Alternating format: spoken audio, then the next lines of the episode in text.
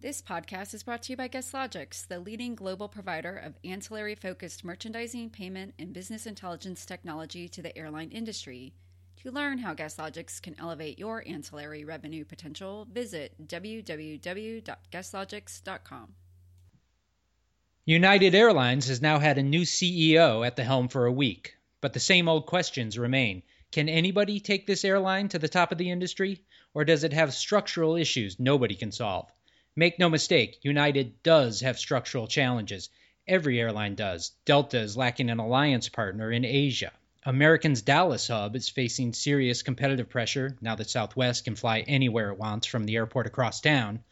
But how pervasive are United's challenges, and can it overcome them and rejoin its peers in profitability? These are the questions we'll explore. Also, we'll look at why so called hybrid airlines tend to struggle and take a look at a little airline that's almost leading the field in the airline game. The Airline Weekly Lounge is starting now.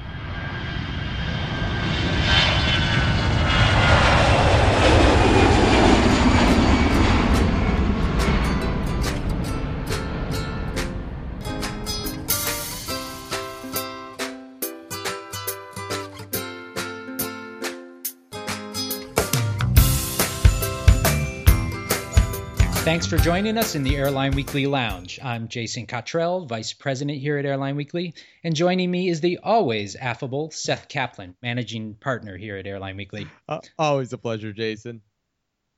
Uh, looking at United, this week's cover story listed a number of mistakes United's management team made, and on the other hand, a number of reasons why this airline just might be harder to run than, say, Delta or American. I wanted to go deeper on a few aspects of this story. But before I do, let's first provide a little context to our discussion. It's important to understand to what degree United is underperforming its peers. So I pulled some numbers for United and Delta. These are full year operating margins. Um, operating margin is a pretty good way to compare profitability for airlines of different sizes. So starting in 2012, Delta's operating margin was 7.2%. United's was 3.7. Okay, so roughly half. In 2013, Delta's 9.4%, bested United's 4.6%. Slightly less than half in that case. And in 2014, Delta 13.1%, United 7.2%. Okay, so yeah, just just a bit more than half, but mm, same idea. So that's three bad years any way you slice it, at least in terms of performance. Yeah, puts them pretty much down toward the bottom of the U.S. industry. U.S. airlines doing pretty well in general, but United down there generally with Virgin America toward the bottom of the list. But moving to 2015 with two quarters in the books, United has roughly matched Delta. Now, granted, that was because Delta lost a lot of money on bad fuel hedges and unhedged American beat them both. But even if you set all that aside, United has closed the gap somewhat. Things are not too bad at United. It is, after all, coming off its best quarterly profit in the company's history. So, is it possible United just needs more time and a little more distance from its merger?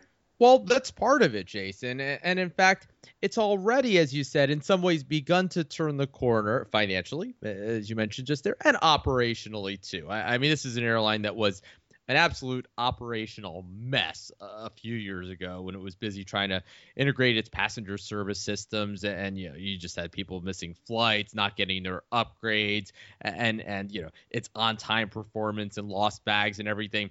Uh, that was all off the charts far worse than all its competitors. Uh, it's still worse than average but not nearly as unreliable as it was back then and so, if it can continue doing that, uh, yeah, uh, you know, it, it, it, there's no reason why uh, when you know when, when your comps are are something so bad, why you can't improve. And in fact, you mentioned new CEO. Hey, timing sometimes is everything, and and somebody who's coming into a situation where things are already in, in sort of an unnoticed way beginning to improve uh, has a great opportunity. Uh, you know, on the other hand, as you mentioned, as we discussed in depth in our coverage story this week, no question there are structural issues at United. Things that you know you can go back to the 80s and 90s, and this was an airline that often lagged its peers. uh, that tells you that it is an airline that, in some ways, uh, has some difficulties that uh, a new CEO isn't going to very quickly be able to fix.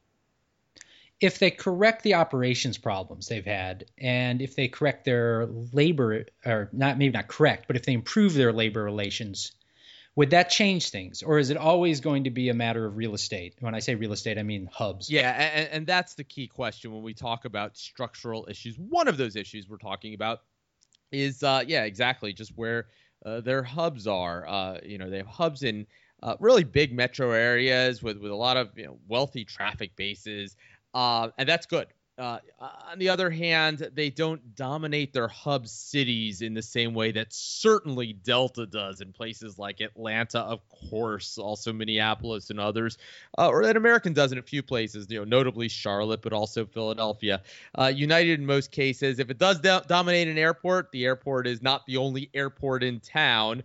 Uh, you know, in a place like San Francisco, let's say, other Bay Area airports, uh, or it's just at a very competitive airport like in O'Hare, where it shares the place with American. And then, yes, Southwest is also across town at Midway there. So that's part of it. Other issues, though, you, know, you mentioned labor. Uh, certainly, labor relations is is one piece of it, uh, but more structurally, getting back to that, United also just has higher labor costs than American and Delta. And that's not something that a new CEO can just quickly fix. Uh, you know, that has to do with, for example, uh, more than anything, the fact that American and Delta simply went through bankruptcy more recently than United. So they kind of got to reset the clock, lower their labor costs more recently than United. And United is to a degree stuck with its labor costs, although even there, and this is an opportunity to sort of close the gap, uh, we'll probably see some labor cost convergence because United at least has a pilot contract that runs for another couple years, uh, whereas you know Delta in particular uh, is an airline that uh, you know things have seems to be getting worse with its pilots who voted down a proposed contract, and one way or another. Uh, Delta is probably looking at some higher pilot costs coming forward. So that's actually an opportunity for United. Just the fact that you know if, if Delta's costs rise, uh, United won't have the same gap in, in, labor costs that it has today. So, was Gordon Bethune wrong when he said that a merged United and Continental uh, merging their networks would mean checkmate? Yeah, famously, right? He said, uh, you know, you you put together Continental with, with you know with Houston and, and and Newark, great hubs for Continental historically, with United's network, Chicago, San Francisco, uh, Denver and elsewhere, and and and you'd have a checkmate as as you said, and no question, uh, this airline has continued to lag financially. So, right, was he wrong, or, or just did did it have something to do with the execution? And and it, it, it's it's probably some mix of the two. Uh, but it seems that, yeah, uh, you know, what United still lacks in its network for all the heft. And I mean, there's no question that, you know, if you were starting an airline and you said, you know, what cities would I want? Look, uh, United has the best position in New York because it has the only airport there, in Newark, where you can make a lot of money both with short haul and long haul flying. And again, all those other big cities, uh, you know, hubs in Chicago, Los Angeles, San Francisco, Denver, Houston. Um, it, it, you know, it, it it does seem like like this sort of this this dream team of hubs. And yet again, what it does lack are, are those hubs like Atlanta and Charlotte, where uh, it's just very dominant and and uh, uh, you know really has an excellent position uh, in terms of certain traffic flows uh, that other hu- uh, competitors just can't touch. So Gordon Bethune, maybe not wrong, but um, perhaps overstated the case in terms of what merging those two networks would do, in thinking that the whole would be vastly greater than the sum of its parts hasn't really shown itself yet. Although, again, some of United's issues uh, probably having to do with the the execution of the merger, and, and that's where those opportunities lie. Are you surprised they didn't choose an airline guy as the new CEO? Oscar Munoz has a railroad background, after all. Yeah, I mean, look, we mentioned Gordon Bethune just uh, there a moment ago. Here's a guy who's who worked his way up through the airline industry and became that legendary CEO at Continental.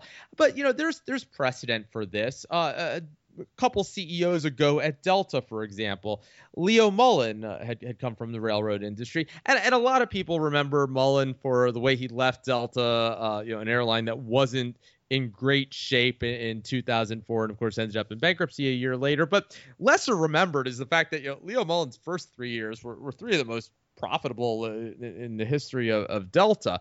Um, so you know he was somebody who who uh, came in, and although you know the airline ended up having its issues, uh, didn't seem like somebody who who who uh, you know uh, who couldn't have been capable of uh, transitioning from especially another transport granted it's surface rather than air and it's cargo rather than passengers and all that but um uh, yeah you know oscar munoz in his case has been on the board uh, at United and at Continental before that. Again, Continental that was that was very successful airline, and so uh, you know he knows the airline reasonably well, and he's coming from something that's not entirely different in terms of his executive experience. No reason to think that that in and of itself it would prevent him from being a successful CEO. What do you think Munoz has to be good at for United to win? Well, again, partly he could benefit from good timing. I, mean, the prior management team, for all the mistakes that they made, uh, they were beginning to turn the airline around, and so you know if he could continue some of that momentum, the you know the operational improvements, and then layer on top of that. Uh, for example, an improvement in labor relations. Uh, that's where he has a real opportunity here. He's going to get some benefit of the doubt uh, you know, the labor groups, uh, the main ones, all came out with press releases last week welcoming the change, and they know that to maintain their own credibility, uh, you know, in, in, the eyes of the public, um, you know, if they're going to complain about one management team, they have to show that they're willing to work with another one. Uh, that's not to say they're going to. Uh, uh, you know, live happily ever after necessarily, but you know they're gonna have to come to the table and, and show that uh, that they're willing to be reasonable, uh, and he's gonna have to show that management's willing to be reasonable. And um, you know, it's the kind of thing where even if what's on offer from both sides doesn't change a lot, just that change could be enough to to sort of start swinging the pendulum and and, and there is precedent for that uh, in this industry. The airline industry, don't forget, a very labor-intensive industry, you know, compared to others. Takes a lot more employees to uh, produce the same amount of revenue as as other companies, and you know, the the tech sector, for example so this stuff matters. And and he has already been reaching out to those uh, labor groups. Been reaching out by the way to customers too. I know i, I got in my email inbox and, and some other frequent flyers out there probably got this letter from oscar munoz you know saying what he's going to do. Uh, so so there too uh, you know customers many of whom have been frustrated over the past few years uh, at united's um, operations you know they too might give him some benefit of the doubt. Uh, you know in the end, uh, it, it's going to come down to the nuts and bolts of, of running the airline, getting it all right. Uh, you know, the, the, the honeymoon's only going to last so long, but uh, you know, if it lasts just long enough to where uh, the the perception of things changing uh, does you know, marry with the reality, which has to exist also. You know that could be enough to start to uh, turn the corner. And, and and again, let's not forget he's he's fortunately operating in an environment that's very healthy, you know, the U.S. airline industry. So, so the tide is rather high here. Uh, United already has something starting to swing in its favor, and then if he can sort of, uh, you know, address those very poor labor relations and some of the customer service issues and so forth, um, yeah, he has he has an opportunity to succeed, and perhaps, uh, you know, to be remembered as, as a very good CEO when the uh, when when the book about United is, is written some years from now. All right, it will be interesting. Uh, meanwhile, in Airline Weekly this week, we published our quarterly earnings scoreboard, which ranks the world's airlines by various measures of profitability. I see 61 airlines top to bottom, and the top four all have something in common. In fact, 10 of the top 15 all have the same thing in common. They sure do, uh, ranking them in this case by operating margin, as you mentioned before. Uh, in a different context, sort of the best way to compare airlines of very different sizes yeah, the the top four airlines of, as you said, there's 61, all U.S. airlines. Uh, you know, that's noteworthy because if you were looking at a ranking like this uh, just a few years ago, uh, that would not have been the case. You know, you would have seen uh, a lot of developing world airlines toward the top, but of course, things have changed in the world. Uh, you know, it has to do with just everything going on with oil prices and commodity prices falling. And yeah, uh, you know, the top four airlines in the world, uh, let's see, Allegiant, Alaska, Southwest, and Spirit. Uh, and you know, remarkably, as you said, 10 of the top 15. In other words, the the 10 sort of mainline U.S. carriers, all among the top 15 in the world. You know, the, the lowest ranked of them, Hawaiian, with a 13% operating margin, uh, still better off than you know all but all but uh, a handful of airlines around the world. And then when you look at the bottom of the list, you know that too very different from several years ago. You see an airline like Gol in Brazil. Uh, you know, a low-cost carrier that that's that's regarded as a well-managed carrier, but just unable to escape uh, you know, the the the currency and economic issues in Brazil. Uh, eh, the fourth least profitable airline in the world, putting up big loss margins. And you see a lot of airlines there uh, from a region that you know was very successful not too many years ago, but now at the bottom, airlines from Southeast Asia. Yes, but there's one Southeast Asian airline that isn't anywhere near the bottom. Not near the bottom at all. Cebu Pacific. Uh, remember, I said those top four were the U.S. carriers.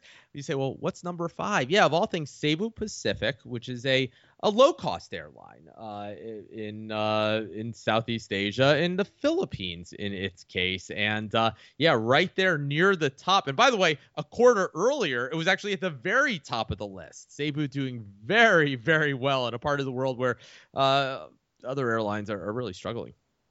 So what's going so right for Cebu in a region where things are going so wrong for so many other airlines? Yeah. Well, one thing is that Jason, when you drill down a little deeper, uh, you know, I'm talking uh, about Southeast Asia generally speaking, uh, and you know, for most people around the world, that's a useful way to uh, to to group airlines by by region, but within Southeast Asia, there are different trends there. And, and one thing is that, uh, you know, I've used the term currency several times here in the past few minutes. No coincidence.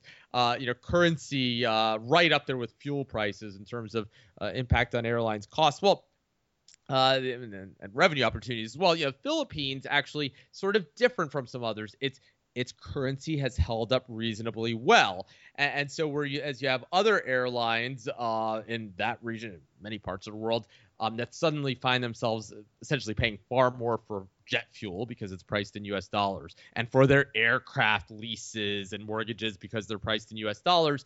Uh, you know, if you're an airline in the Philippines, you don't have uh, that happening. The economy holding up reasonably well there, and, and so even uh, Cebu's you know legacy competitor, uh, Philippine Airlines which you know historically has not been among the world's prof- more profitable airlines, uh, is doing reasonably well. So so part of it is just that the operating environment in that specific country isn't all that bad. Uh, which, by the way, Cebu itself contributed to the improvement of the operating mar- uh, environment by by doing what? By buying another airline, Tiger Air Philippines. So consolidation. You know, when we think about what's helped in the U.S., certainly uh, uh, contributing to uh, to to the turnaround in other regions. So that has happened there in a country with not too many airlines. All of a sudden, you remove one independent competitor, certainly helping uh, a reasonably well managed airline. One thing, Jason, that I think some people might look at if they know a little bit about Cebu and draw conclusions that you might have to be careful with. Cebu has actually started a, a low cost long haul operation. Uh, and that, uh, by all appearances, is not what's driving the profits. Uh, and uh, we've, we've had this discussion before, you know, low cost long haul, all kinds of challenges associated with that. Uh, so Cebu uh, rather clearly is is really running up the score with its short haul operation and sort of struggling to turn the corner on on long haul, profiting not because of that low cost long haul operation, but despite it. Also, in Airline Weekly this week, we talk about airlines that don't fall neatly into categories like low cost or legacy. Some people like to call these hybrid airlines. And we note that what's unusual about Alaska Airlines is what you mentioned a moment ago the fact it's one of the most profitable airlines in the world. Yeah, you know, and I'm not crazy about that term hybrid, but you know what people mean is that you know they're airlines that you know they sort of have oh lowish costs, but but you know revenues that are somewhat decent and the history has been that a lot of airlines around the world sort of tell that story. You know, hey, we're gonna have the best of both worlds. We're, you know, we're gonna kind of win on cost and kind of win on revenues and and and put up big profits. And the problem is they don't very often seem to do it. Uh, you, know, you, look at an airline like oh Virgin Australia would be one that's that sort of struggled to be consistently profitable, and so many others around the world. Air Berlin, another, um, and and yet yeah, um, Alaska Airlines uh, is one that if you just kind of look at it, looks like one of those airlines. Uh, you know, it, it, it has lower costs than many of its competitors, and yet it has a business class cabin and and uh, you know lots and lots of various partners, all these complexities and the rest of it. Um, and and you say, why is it so successful? Whereas an airline like oh uh, you know, Virgin America, let's say, and we mentioned that in the issue that they're one that sort of puts up the mediocre profits that are more typical of, of these kinds of airlines. What's the difference? And really, Jason, I mean, it's it's it's more to one thing. You know, one thing is that that you know, it, it although it's it's not you know an ultra low cost carrier, Alaska has very aggressively unbundled its product. I mean, you know, it, it provides those amenities that I mentioned, but it charges for them. Uh, it has um, uh, aggressively densified its cabins, adding rows of seats. So yeah, there's that generous legroom in the business class cabin, but uh, you know, in the economy cabin, they've they've added seats. Um, and and the other thing more than anything else is is uh, network. Uh, you know, Alaska Airlines, unlike others, uh, you know, really has a franchise in, in a part of the country. Uh, you know, a big hub in Seattle, a nice hub in Portland, um, where you know e- local economies are doing very well, and where it is the dominant airline. Uh, you know, customers like it. Uh, that's not always enough to profit just because customers like you because you know, customers like virgin america too and it's not among the most profitable but uh, the difference is that virgin america doesn't really dominate any of its markets uh, whereas alaska airlines does and so it takes revenue premium so so that's one where you put it all together those rather low costs um, but then with uh, you know the, the, densification of the cabins and the unbundling, uh, but then also those revenue premiums, which yeah have have a lot to do with its product, but also just the fact that it has very convenient schedules. Um, and uh, it's one that does actually manage to uh, to turn the trick to, uh, to to to be an airline that fulfills what so many others ha- have talked about other, over the years, but really struggled to achieve. And our last item of the day Delta and American ended their interline agreement. What's that all about? Yeah, kind of weird. You know, um, interline agreements are the most basic form of airline cooperation. I mean, the fiercest competitors around the world, uh, you know, who don't see eye to eye on anything, generally have interline agreements uh, so that they can transfer bags between the airlines uh, or reaccommodate each other's customers, and and that seems to be the crux of it. Uh, uh, you know, um, Delta um, is is running a very reliable airline. We talked earlier about United's issues. Delta really at the other end of the spectrum. Uh, you know, it, its completion percentages, its on time numbers are, are phenomenal. It's, it's losing very few bags. It's proud of that. Um, and in uh, what you can only call a little bit of a sort of a, a snooty uh, press release uh, last week explaining this, it, it said that, you know, it's having to reaccommodate far more of Americans' passengers than the other way around. In other words, Delta's saying, look, we don't delay flights, we don't cancel flights, so we don't send very many passengers over to them. They're sending a lot more to us. Um, now, what's strange about that, Jason, is that um, when you accept another airline's passengers, you do get revenue for that. Um, and it, it can be kind of a useful way to backfill, you know, basically to, to, to get some revenue for empty seats because generally you're talking about seats that were empty up until shortly before departure. And, you know, now this other airline's helping you fill those seats. So, you know, was it all about that?